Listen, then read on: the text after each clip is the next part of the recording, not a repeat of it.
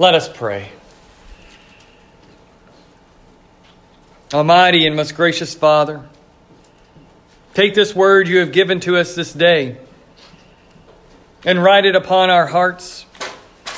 Place it deep down within us, O Lord, that we would be changed, that we would be transformed, that we would be renewed according to the image of Christ Himself.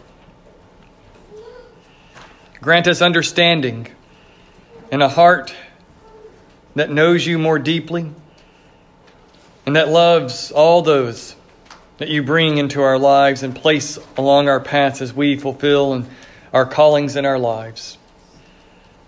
Enable us, Lord, to act as you have called upon us to act by enabling us enabling us continually with your grace. All of this we ask through our Lord Jesus Christ. Amen.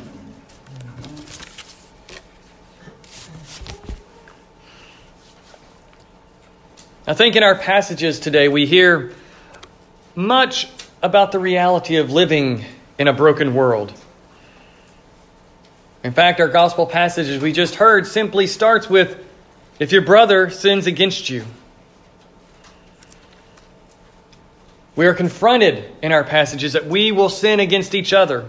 We will not live up to the transformation that Christ has created in us, that He has created in those who are His. And the reason we won't live up to that transformation is because we are simultaneously saints and sinners. We are both justified and still sinful. We will still sin.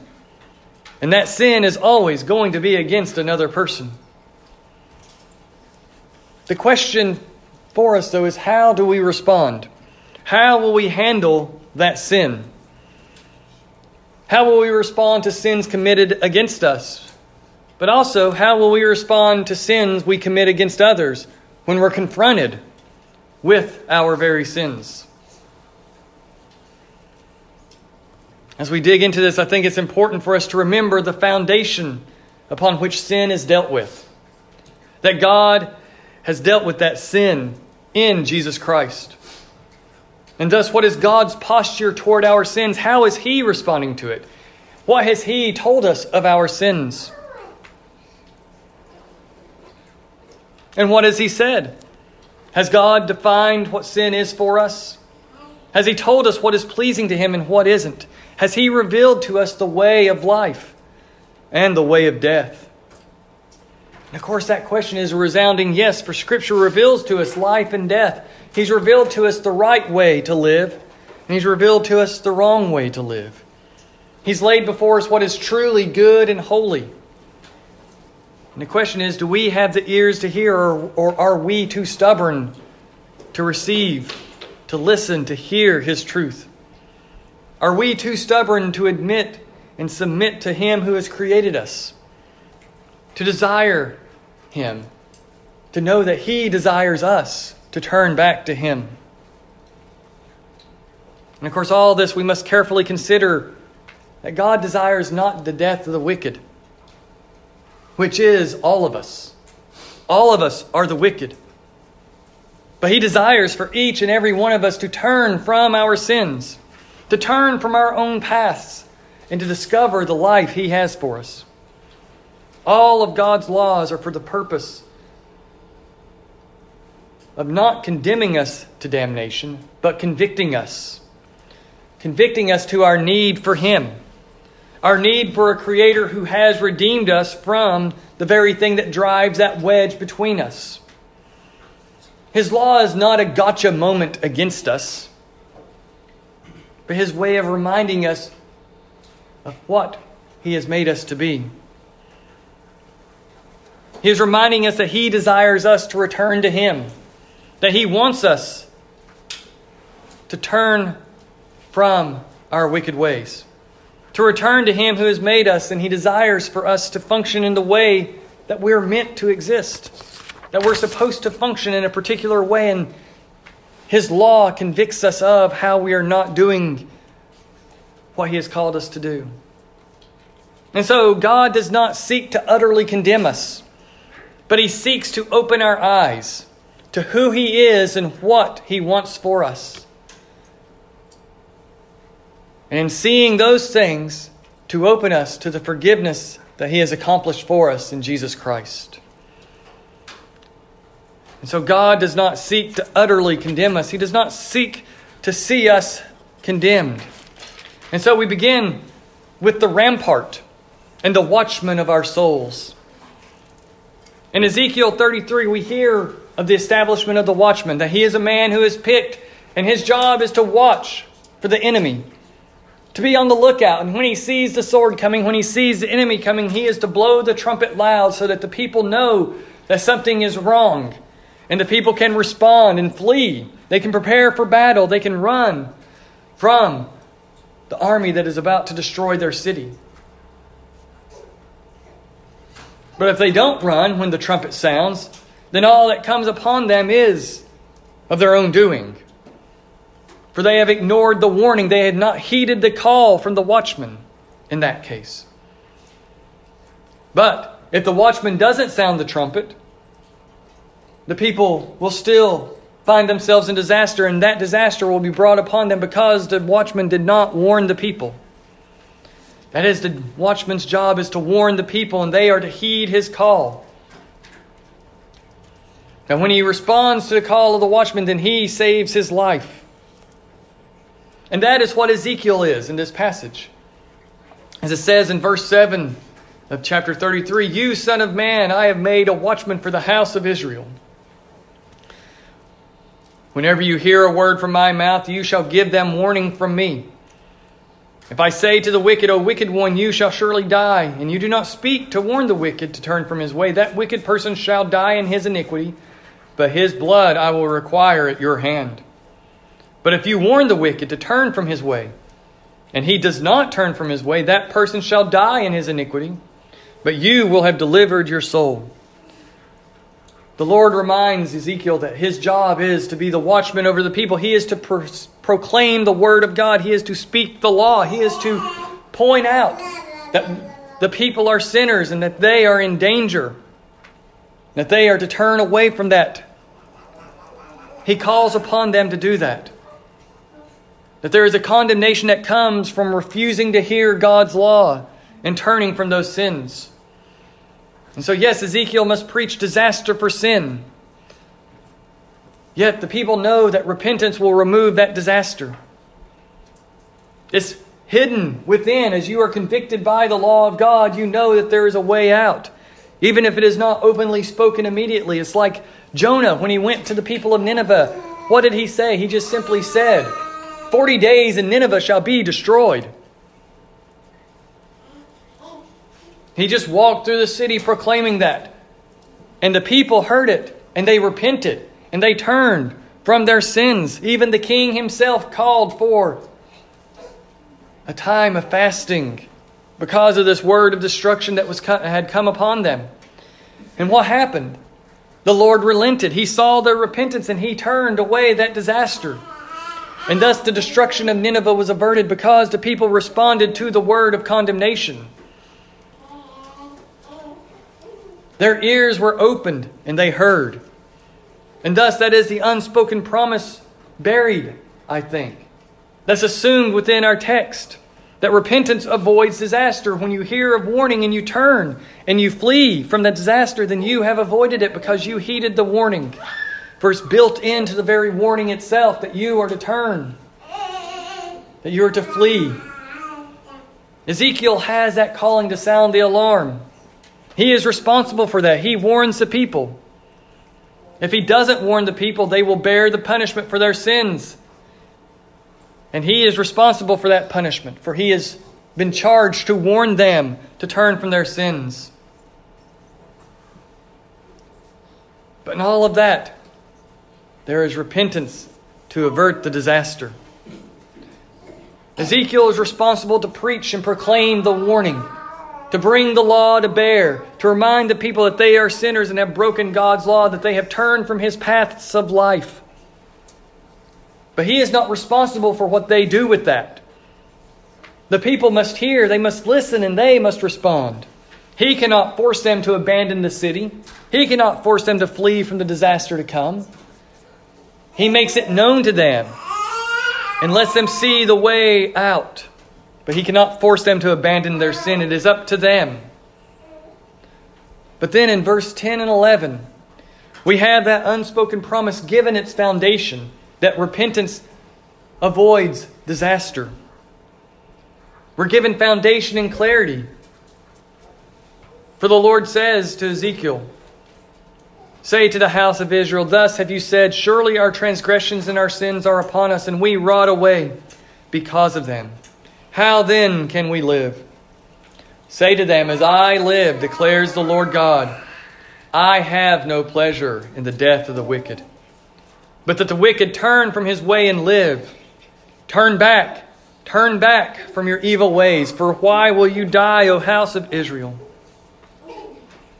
There, we are given a foundation for that promise of repentance. That the Lord does not declare the death of the wicked. He doesn't want the wicked to die in their sins. That's why He gives them warning. That's why He brings the law to bear upon them, to turn them from their sins. He doesn't desire for them to be destroyed and to be condemned ultimately. He uses His law to awaken our hearts to His grace, to His mercy, to His promises of forgiveness to all those who turn. That we serve and have a God of mercy. That we can escape from our sins because God does not desire us to be condemned. And how do we ultimately know that He does not desire our condemnation? But because He has sent us Christ, He has given us Jesus Himself to bear the brunt, to bear the discipline to bear the judgments of our sins for us. And so God reveals that He doesn't desire the death of the wicked in His Son, Jesus Christ Himself. He shows forth mercy for all who would come to Him, to turn to Him. And how do our souls thus react? What is the reaction of our souls to this reality?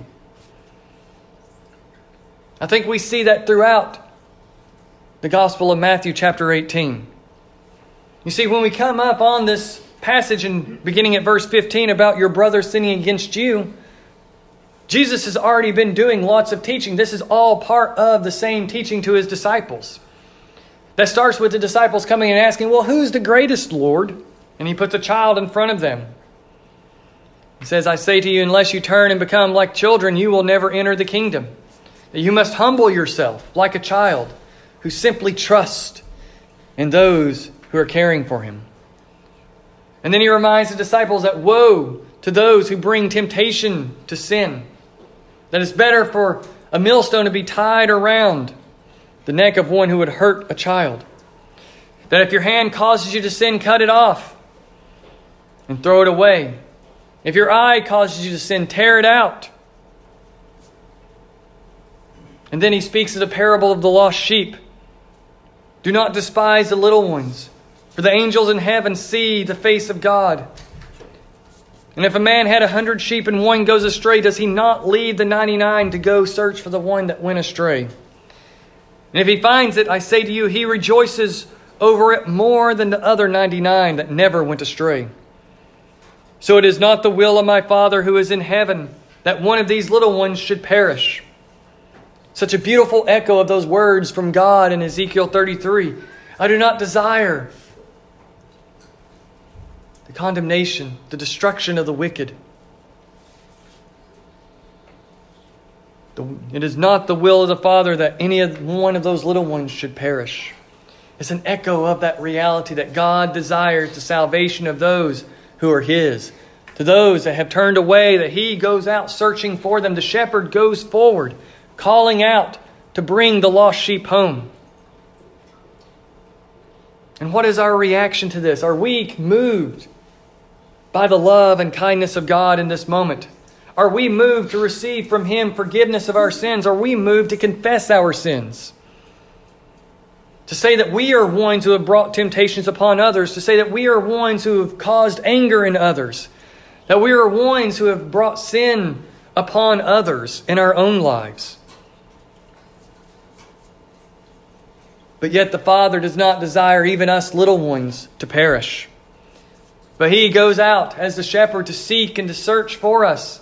That through Christ He has brought us to Himself. Through Christ, the great good shepherd, He has dealt with the sins that we have committed. And so, in all of this that we enter into in Matthew 18 15 through 20, it's all predicated upon this idea that God does not desire that the little ones should perish. That He has dealt with the very sin that has been committed against you. And so, as Jesus moves from that parable of the lost sheep who has been rescued because the Father doesn't desire the little ones to perish, Jesus then says, If your brother sins against you, go and tell him his fault between you and him alone. If he listens to you, you have gained your brother. The reaction of our souls in this moment should be that of a little one who has been redeemed by grace. That when we go to one who has sinned against us, to one who has done us wrong, we go as those with compassion, as those who seek to bring healing, as those who seek to make known the truth and the kindness, the compassions, the mercies, the loving, steadfast love of God. That His loving kindness is for all those who turn from their sins. That we go as sinners saved by grace. We go as those who have been humbled by our own sins and humbled even more greatly by the love of the Father for us nonetheless. And when we go to speak with someone about their wrongdoing against us, we go with humility and if that person listens, that is, if he truly hears, takes into himself the compassion that you are bringing, then he, you have gained a brother. You have gained back this one who is stumbling, this one who is turning from the Lord slowly but surely. But then, if he does not listen, you go and find one or two others who can help you. Again, not to go in condemnation, not to go to destroy this person, but to go and bring compassion, to strive toward reconciliation, to bring forgiveness to that person. And if he still won't listen, even with the others there, then Jesus does say, take it to the church. Bring this struggle to the church. And if he still won't listen, even with the church trying to encourage and to bring the grace of the Lord to this person, to help them see their sin, that they might turn from their sin, if they still will not listen, then Jesus says, Let him be to you as a Gentile and a tax collector. Which, of course, raises the question of how did Jesus treat Gentiles and tax collectors? Did he refuse to have anything to do with them? No. He spoke the grace of God to them. He brought kindness to them, He brought compassion to them. He evangelized them and called them to repentance, to turn from their sins, as has been happening throughout the whole process of the brother going to the brother who has sinned against him. The difference is there's been disfellowshipping. There's been a removal of this person from the church. There's been a stepping away of this person from the church, for they are refusing the guidance and the kindness and the mercies of the church. That the church seeks to be a place of healing, a place where one can find the grace of God. And it's always calling us back to repentance. It's calling you to repentance this day. Because God the Father does not seek to condemn, but He seeks to open our eyes by pouring His law out before us, by revealing to us our sins in order that we would be more fully healed. The doctor doesn't hide from you the fact that you have cancer. No, he straight up tells you you have cancer and it must be removed. We must do this hard surgery in order to bring healing to you, for if we do not, you will die. Likewise, with God's law, He brings it upon us that we would see the depth of the death within us, that we would see the depth of the disease that is eating away at our souls. His law is meant to make us feel bad. His law is meant to condemn us in order that we would turn from condemnation, that we would flee from the disaster to come, that we would listen to the watchman of the law and flee from that disaster of condemnation because he wants us to flee. He wants us to turn away, and he paves that path for us in Jesus Christ. He brings to us forgiveness through Jesus himself, and that brings rest for our souls. As we hear the rampart and watchman speak to our souls, our souls react. And in that reaction, we find rest. We find redemption. We find reconciliation. We find restoration for our whole being because we receive the work of Christ. We walk in that work of Christ. We submit to that work of Christ that condemns us as sinners, yes, but in order to lift us into new life, because that is not the end goal, condemnation. The end goal is life and salvation, the resurrection of the body and the life everlasting. That is the end goal of God's salvation for us. The end goal and purpose of His work in Jesus Christ for us is to bring rest to our souls, to bring healing to the weariness, to bring healing to the struggles. That is God's calling for us to turn from our sins, to turn back, turn back from your sins. That is what God is calling upon us this day to do. For we are the wicked ones. We are the ones who have brought about the death of Christ for our sins. God does it not to condemn us, but to bring us life. For He desires our healing.